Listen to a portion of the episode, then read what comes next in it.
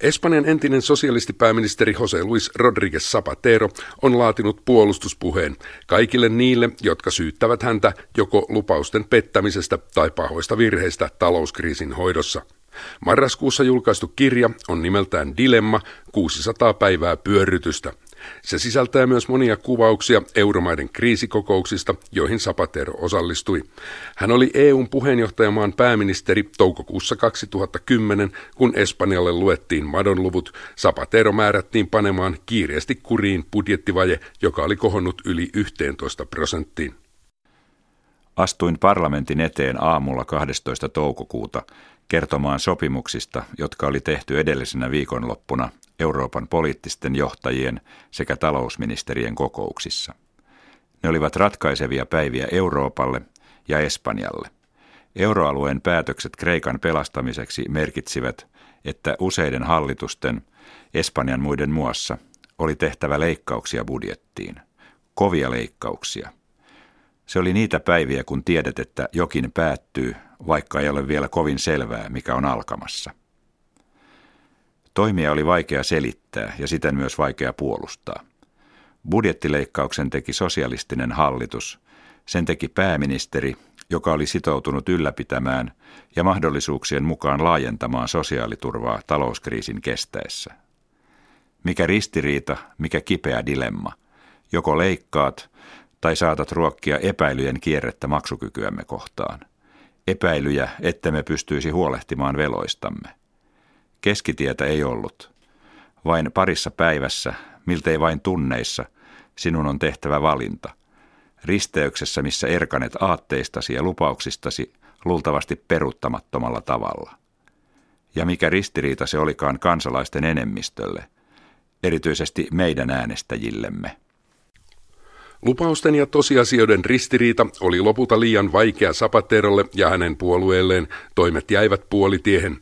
Velkaantuminen ei pysähtynyt, suurtyöttömyys paheni. Zapatero johti Espanjaa seitsemän ja puoli vuotta. Hän tuli valtaan nousukaudella, kun rahaa riitti. Hän oli idealisti, joka halusi uudistaa, kehittää tasa-arvoa ja sosiaalivaltiota. Kun talouskriisi alkoi, hän vannoi, että sitä ei maksateta palkkatyöläisillä. Mutta kaikelta putosi pohja, kun valtion menoja ei enää voinutkaan lisätä. Se oli pääministerille henkilökohtainen isku. Päässäni risteilivät muistikuvat puoluetoimiston edustalta vaaliyönä maaliskuussa 2004. Se yhtenäinen nuori huuto ja samaistumisen tunne uuteen tehtävääni. Älä petä meitä, huuto, joka leimasi alkuani sosialistina hallituksen johdossa. Olinko nyt pettämässä heidät? En tiennyt selvää vastausta siihen kysymykseen. Luultavasti monet, jotka kehotuksellaan olivat aikoinaan tukeneet minua, vastaisivat myöntävästi, että petin. Zapatero päätyi poliittiseksi hylkiöksi. Toisten silmissä hän vain petti odotukset, toisten silmissä hän oli talousasioita ymmärtämätön, lupasi liikaa, tuhlasi ja on vastuussa siitä, että Espanjan talouskriisi syveni aivan täysromahduksen partaalle. Zapateron aika päättyi sosialistien rökälle tappioon vuoden 2011 lopulla.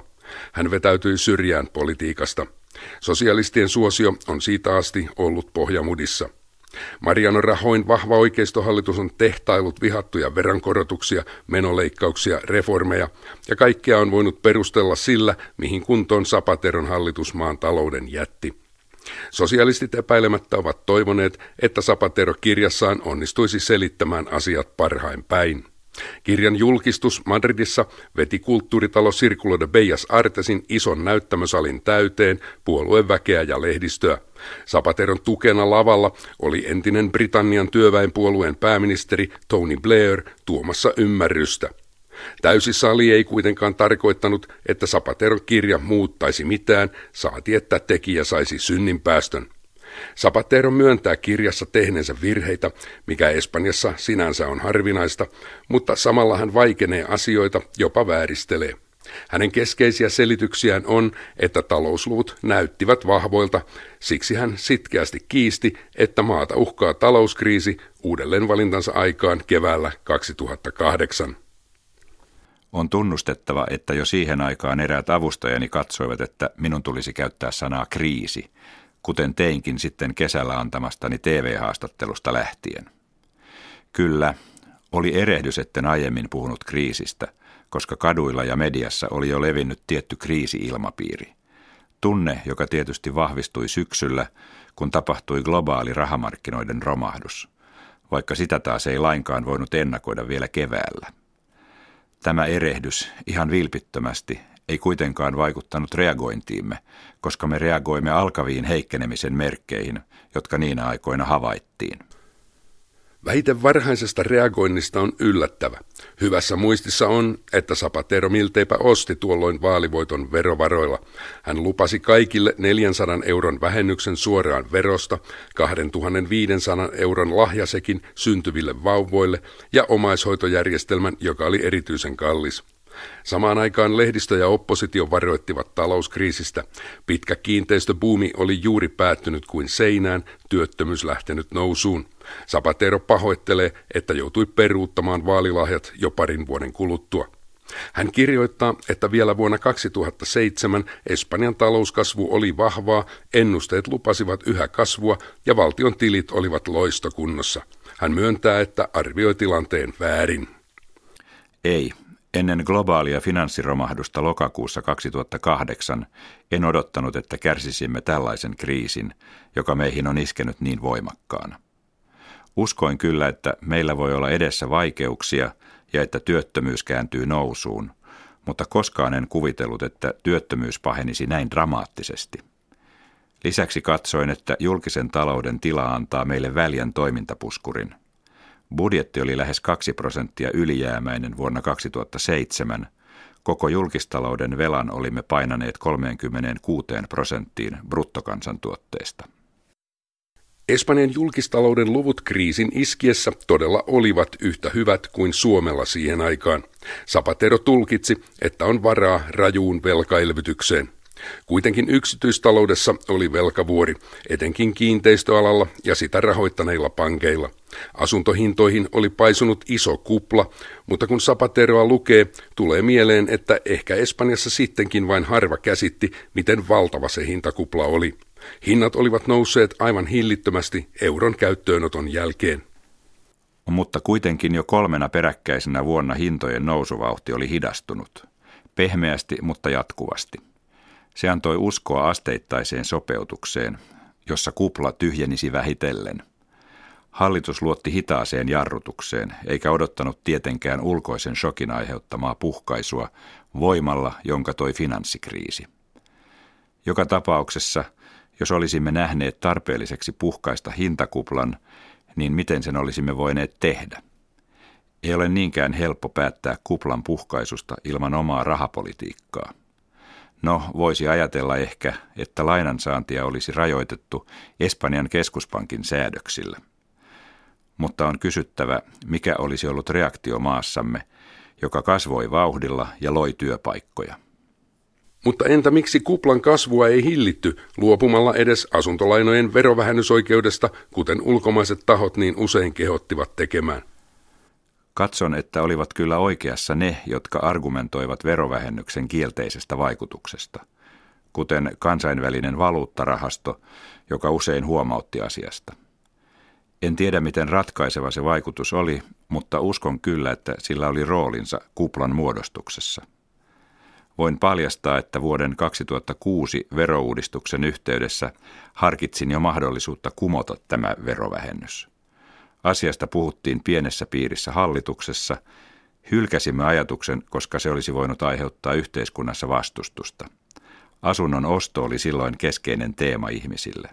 Asuntolainan verovähennysoikeudella oli kansalaisten hyvin laaja kannatus.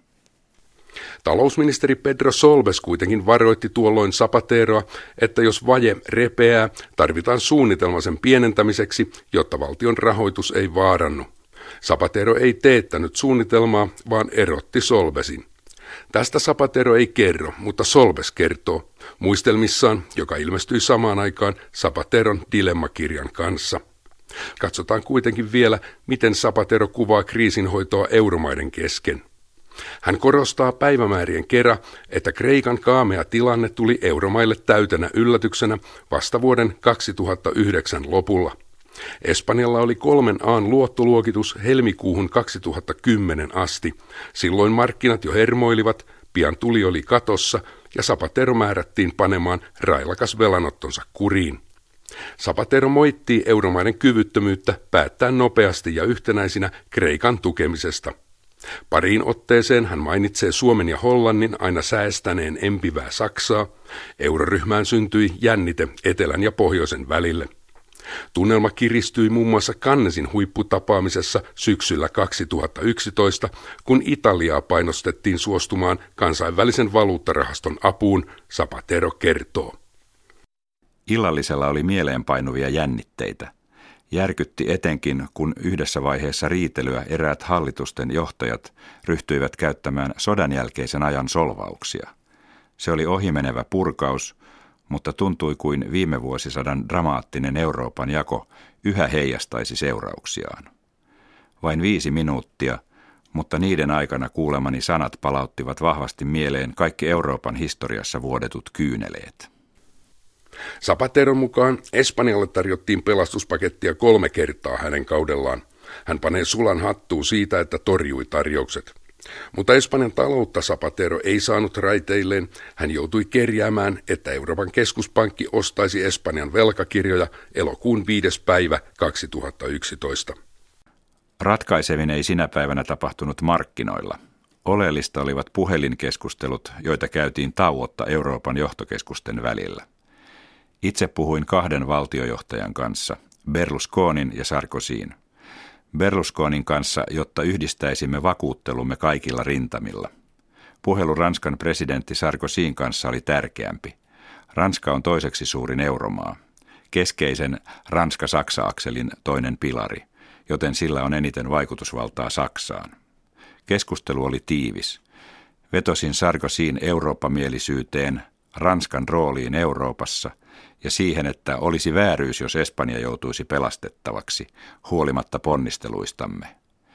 Pyysin Sarkosia puhumaan Saksan kanssa. Päätin, etten itse soita Merkelille. Se tuntui järkevimmältä. Hän ei voisi myöntyä mihinkään. Tiesin, mikä oli vallitseva ajattelutapa Saksassa. Tiesimme kaikki, että Saksan keskuspankki, Bundesbank, vastusti velkakirjaostoja. Ratkaisevin keskustelu oli se, jonka kävin itsensä Jean-Claude Trichetin, Euroopan keskuspankin puheenjohtajan kanssa. Trichet auttoi, Zapatero kertoo. Euroopan keskuspankki osti velkakirjoja. Vastineeksi Trichet halusi lähettää Zapaterolle luottamuksellisen kirjeen. Kirje sisälsi listan toimia, joita Espanjan taloudelle pitäisi tehdä. Zapatero julkistaa sen kirjassaan. Trise muun muassa pyysi perusteellista työmarkkinareformia ja budjettivajeen varmaa painamista kuuteen prosenttiin. Kumpaankaan Sapateron hallitus ei kyennyt, vaje oli 9 prosenttia, kun hallitus vaihtui ennenaikaisissa vaaleissa. Zapateron olisi ehkä kannattanut uskoa Pedro Solvesia, joka oli talousministeri kevääseen 2009 asti. Zapatero sanoo kirjassaan Solvesista vain, että Pedron kanssa oli sovittu, että hän ei ole pitkään hallituksessa. Solves muistaa tarkemmin muistelmakirjassaan Recuerdos. Yritin inttää Zapaterolle, että olisi tehtävä tilapäinen toimenpidepaketti ja suunnitelma suhdannevajeesta ulospääsemiseksi, jotta voidaan palauttaa budjettivakaus keskipitkällä ajalla ja taata julkisen taloutemme kestävyys. Jos luomme kestämättömän vajeen, se vaikuttaa rahoituksen saantiimme. Pääministeri ei jakanut huoltani. Hän piti ensisijaisena päästä takaisin talouskasvuun ja katsoi, että meillä on varaa jatkaa julkisten menojen käyttöä talouden aktivoimiseen. Erimielisyys johti talousministerin vaihdokseen. Zapatero valitsi Solbesin tilalle talousasioissa kokemattoman Elena Salgadon, joka ei inttänyt vastaan pääministerille. Solves kyllä myös vahvistaa Zapateron kertomaa, mutta kriittisin silmin hän olisi itse tehnyt toisin.